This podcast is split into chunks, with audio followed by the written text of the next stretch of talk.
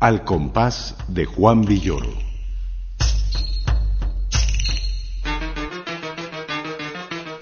La mente del escritor A la página del sonido.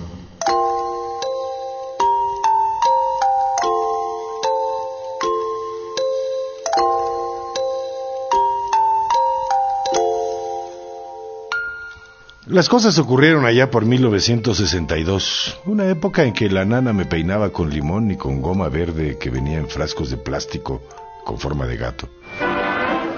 Félix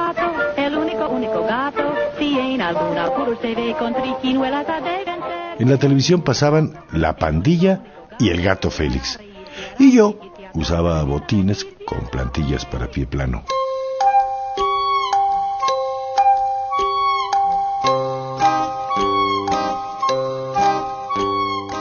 Desfilé por muchos kindergartens porque nos cambiamos de casa cada cinco veces. Así es que no llegué a tener amigos en ese tiempo. Los cambios de casa y de escuela me convirtieron en un ermitaño con botas ortopédicas y copete engominado.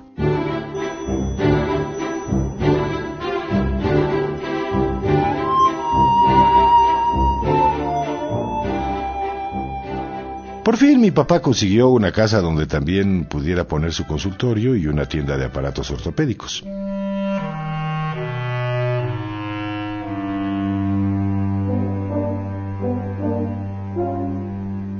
Decidieron que yo iba a entrar a una escuela cercana de muros grises, que me pareció tan grande como el multifamiliar que estaba enfrente de la casa.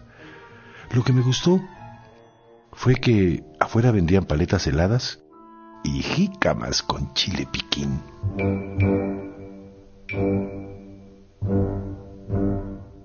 Tuve que pasar por miles de trámites burocráticos y exámenes médicos hasta que alguien decidió que mis seis años y mis conocimientos eran lo suficientemente amplios para entrar a preprimaria.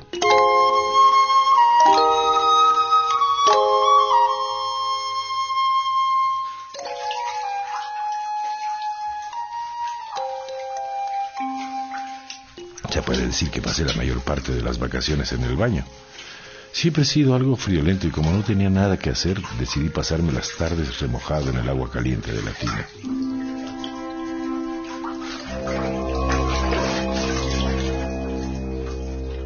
Ahí inventé a mis cuates Víctor y Pablo.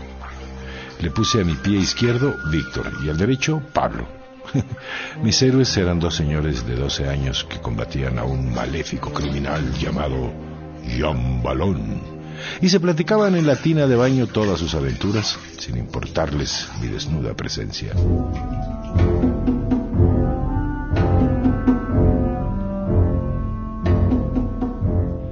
Jean Balón era uno de los más peligrosos gángsters del mundo. Tenía perros amaestrados que lo ayudaban en sus fechorías. Bajo un ahuehuete de Chapultepec se encontraba un pasadizo que conducía al refugio de Jean Balón.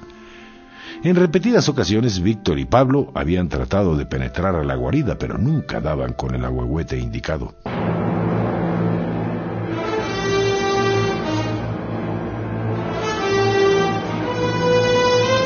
El terrible Jean Balón no soportaba la luz del día. Así es que permanecía bajo tierra la mayor parte del tiempo. Una noche se iba a París o a Toluca. En realidad yo creía que estaban bastante cerca. Y asaltaba el Banco Central, siempre el Banco Central, con ayuda de sus siete perros, producto de una mezcla de razas que solo él había logrado. Me tardé cerca de un mes en imaginar todo esto, sentado en la tina, antes de que la nana me llegara a secar con una toalla gigante.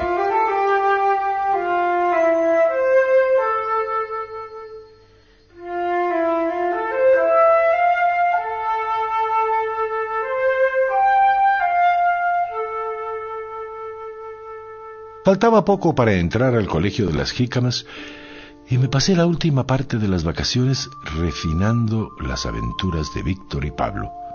Ah, se las pensaba contar a mis nuevos compañeros, seguro de que me iban a regalar sus sándwiches, admirados con mi historia.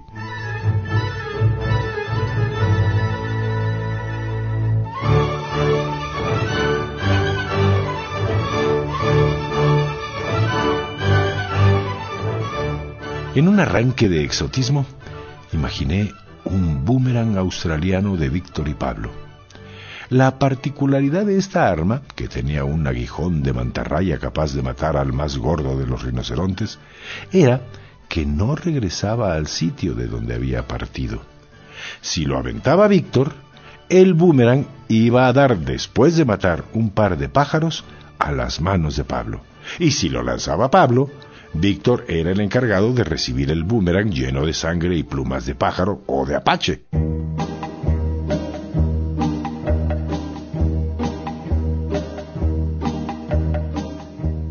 También iban mis héroes al lejano oeste.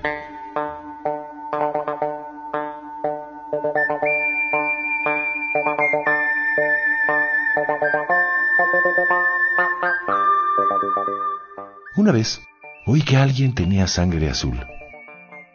Me pareció imprescindible que Jean Balón tuviera tinta en las venas y lo que es más, tinta venenosa.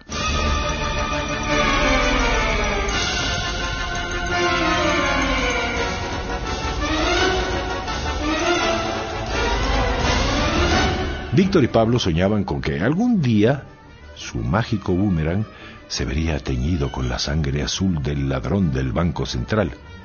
Claro que se pondrían los guantes de hule que la nana usaba para lavar los trastes, no fuera a ser que se envenenaran con la tinta.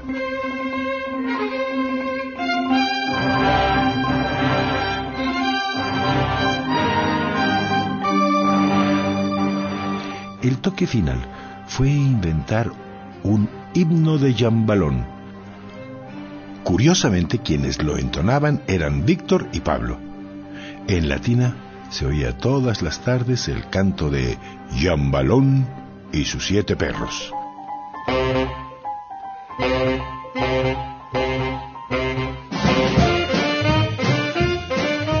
Víctor y Pablo habían recibido muchos regalos del ayuntamiento.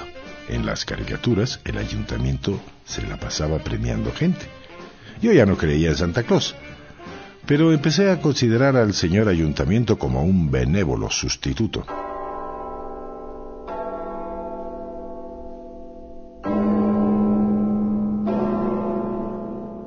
Se me ocurrió contarle a mi papá lo de Víctor y Pablo sin revelarle los secretos, con el fin de que él también quisiera premiar las hazañas de mis héroes.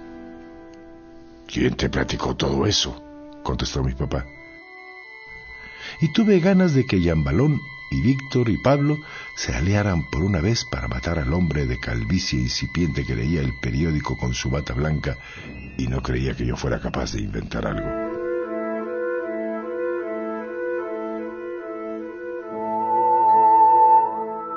Mi mamá siempre tenía dolores de cabeza. Unos años más tarde me iba a explicar que no eran simples dolores, sino neuralgias. El caso es que la nana se ocupaba totalmente de mí y el verdadero complejo de Edipo lo debo haber tenido con esa señora de 40 años y unos pies que seguramente calzaban del 38.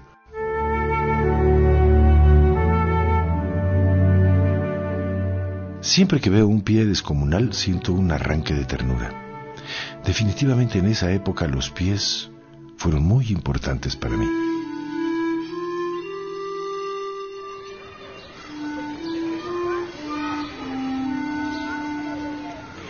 Llegó el día de entrar al nuevo colegio. Lloré cuando la nana me dejó en la puerta con el pelo más engominado que nunca y una cantimplora que tenía agua de limón demasiado agria.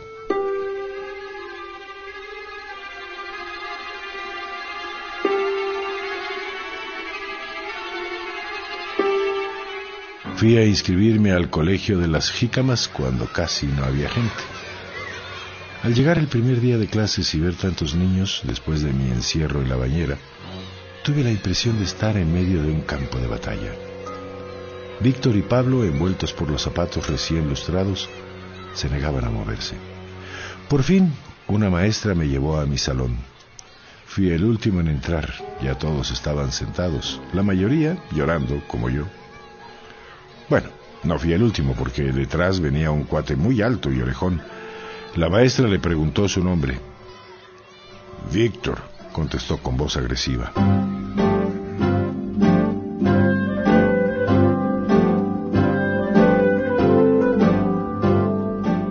En realidad, Víctor no tenía nada de agresivo, pero ante todo el lloriqueo su voz parecía demasiado segura.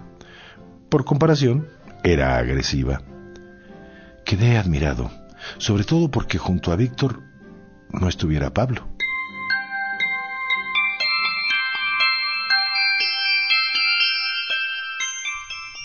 Pensé luego que entre los compañeros habría alguien llamado Pablo y después de averiguar todos los nombres, algunos tan raros como Gilberto, tuve que conformarme con conocer solo a Víctor.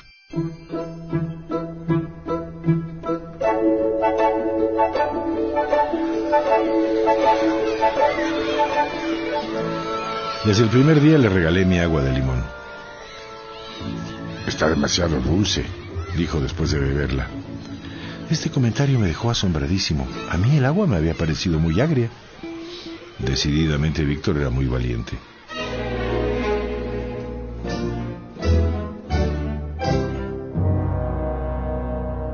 Es obvio que no le conté de mis héroes imaginarios ni que jugaba con mis pies. Víctor me parecía el más inteligente de la clase. La verdad es que sabía casi todo porque estaba repitiendo preprimaria. Me contó que lo habían reprobado. Era la primera vez que oía esa palabra. Traté de imaginar qué clase de falta debía haber cometido para recibir un castigo de esa magnitud.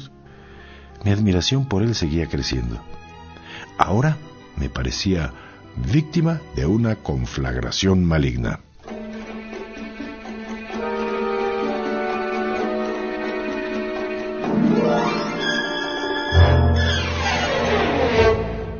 Víctor tenía siete años y todo el mundo sabe que a esa edad un año de diferencia es como entrar a un juego con 363 puntos de ventaja.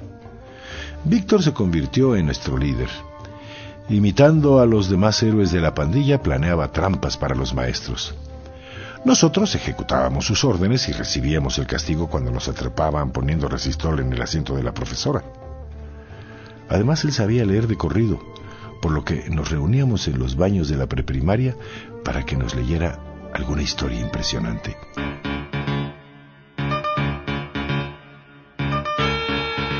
Ahora creo que Víctor inventaba todo lo que decía, pero yo no perdía un solo detalle.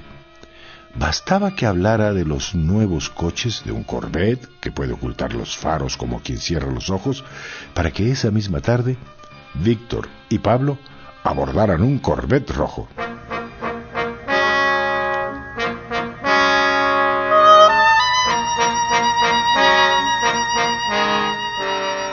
Nunca pude averiguar la causa por la que reprobaron a Víctor a los seis años. Después entendí que la escuela de muros grises y puestos de jícama era insuperablemente retrógrada, pero sigo creyendo que Víctor realizó algo fuera de lo común.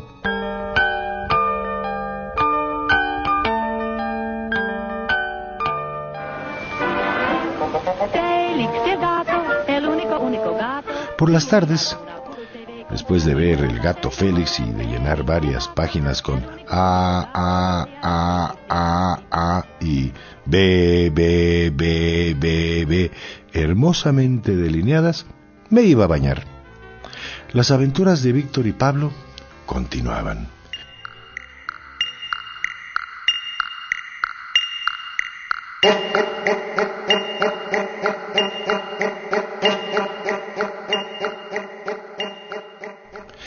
Víctor adquiría una parte cada vez más activa.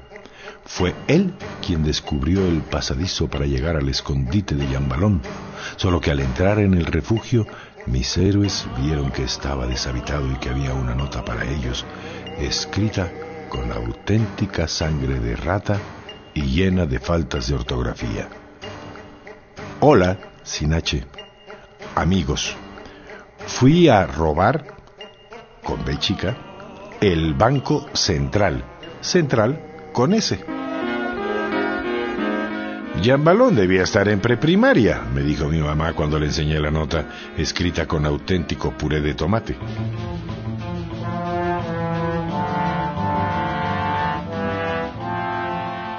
También fue Víctor el que encontró en la guarida los lentes que Balón usaba para protegerse del sol. Se los podía llevar y pedirle que se rindiera, o que al menos le regalara uno de sus perros. Pablo fue ocupando el papel secundario. Se empezó a parecer a mí. En la escuela yo me había convertido en algo así como el secretario de Víctor. Si robábamos un sándwich, el primer mordisco lo daba nuestro líder y el segundo yo, incapaz de tragar el bocado por la emoción.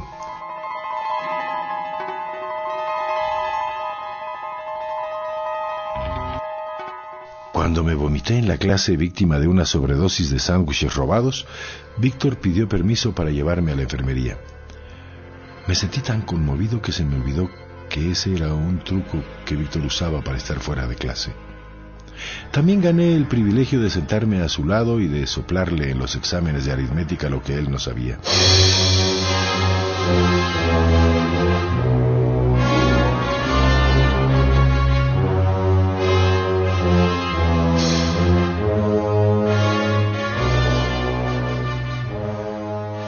Mi historia con Víctor y Pablo había llegado a un punto clave. Jean Balón aceptó ir solo de noche al penthouse, yo creía que un penthouse era un castillo, de Víctor y Pablo, para que le dieran sus lentes. Hay que aclarar que esos anteojos eran únicos. Estaban fabricados con el caparazón de una tortuga negra que el propio Jean Balón capturó.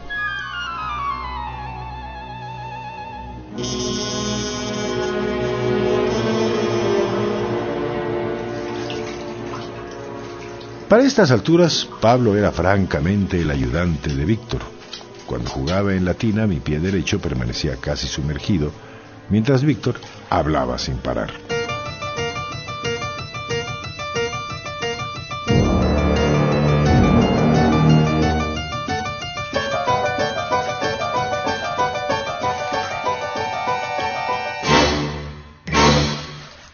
Fui forzando la historia para que se enfrentaran Jean Balón y mis héroes.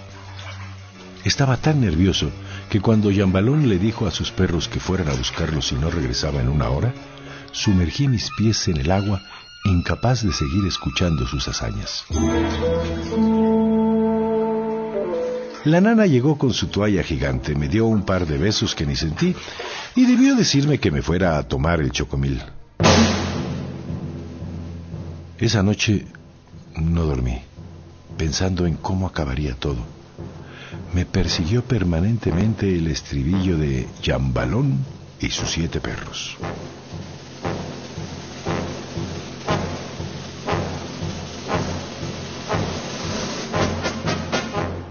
Al día siguiente era viernes y todos estaban contentos en el colegio. Me decidí a contarle a Víctor mi historia secreta. Yo creía que a los doce años sería un héroe, o más bien el compañero de un héroe, y le platiqué todo con la decidida intención de que se identificara con Víctor y pensara que yo era el Pablo ideal. ¿Con los pies? me preguntó después de que terminé de entonar el himno de Yambalón. En general mi cuento le pareció bastante bobo, pero lo de los pies era definitivamente idiota.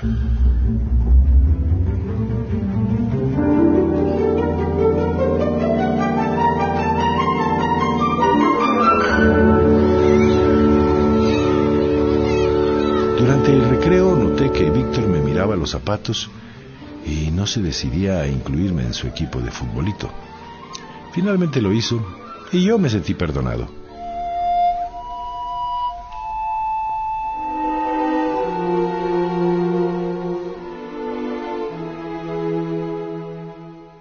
Traté de olvidar para siempre la historia que inventaron mis pies.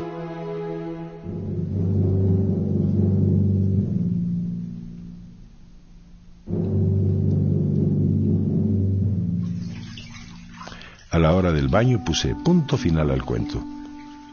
Jean Balón llegó al penthouse medieval de Víctor y Pablo. Era medianoche. Les dijo que iba a rendirse. Víctor, confiado, no pensó en ocultar el boomerang que estaba sobre una mesa frente a la caja fuerte. Nunca supe para qué usaban Víctor y Pablo la caja fuerte. Jean Balón les dijo que les daría todo el dinero que había robado en el Banco Central. Víctor y Pablo estallaron en carcajadas.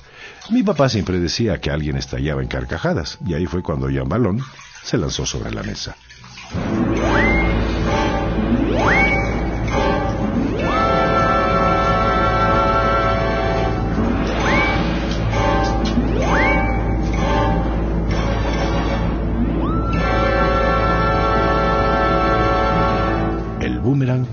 Decapitó a Víctor, y como luego iba a dar a Pablo, el secretario no pudo evitar el aguijón de mantarraya.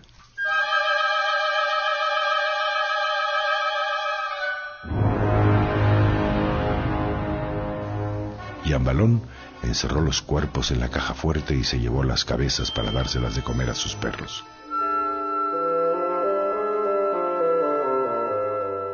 Jamás me hubiera creído capaz de un final semejante. Toda la noche lloré la muerte de mis héroes. El sábado y el domingo me bañé en completo silencio sin verme los pies. La nana se extrañó que no estuviera platicando solo como de costumbre.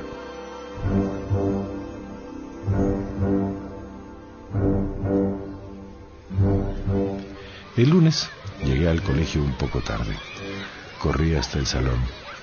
Le pedí disculpas a la maestra y fui a mi asiento con ganas de decirle a Víctor que ya no existían Víctor y Pablo.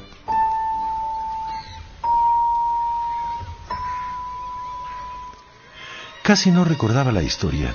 Se había olvidado de detalles tan importantes como la sangre azul de Yambalón. Ni siquiera me contestó. Cuando terminé me dijo que había descubierto una ventana para espiar el baño de las niñas. Víctor y Pablo se le habían olvidado como una multiplicación difícil de aritmética.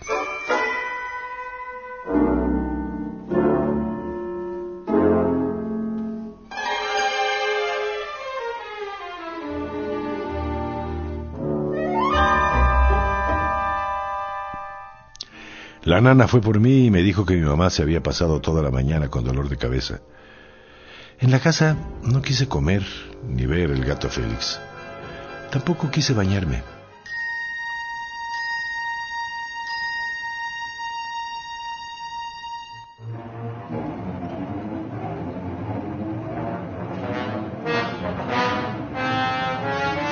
Entonces, mi papá salió del consultorio a decirme que era el colmo, que me iba a desvestir inmediatamente. En la mano traía un aparato para poliomelítico. Creí que me lo iba a poner. Me dijo que él me iba a bañar. Traté de no llorar cuando miraba el aparato de metal para el niño con una pierna flaca que debía estar esperando a mi papá en el consultorio.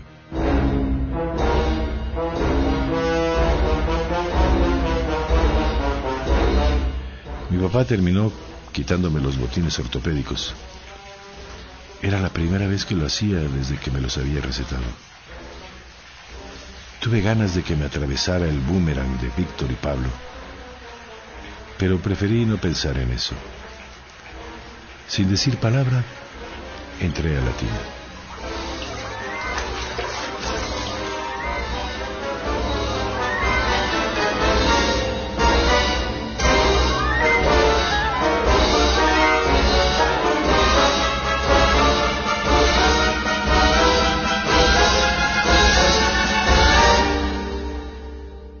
Hemos escuchado Balón de Juan Villoro.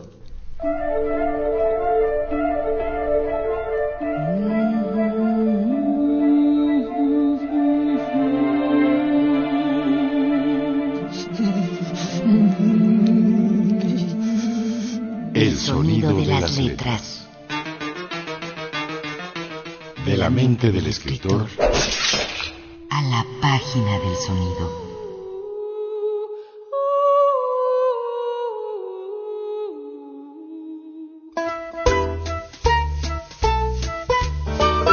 Participamos en este programa Antonio Fernández, y Antonio Calderón. Adaptación radiofónica Pilar Muñoz. Narración Mario Díaz Mercado.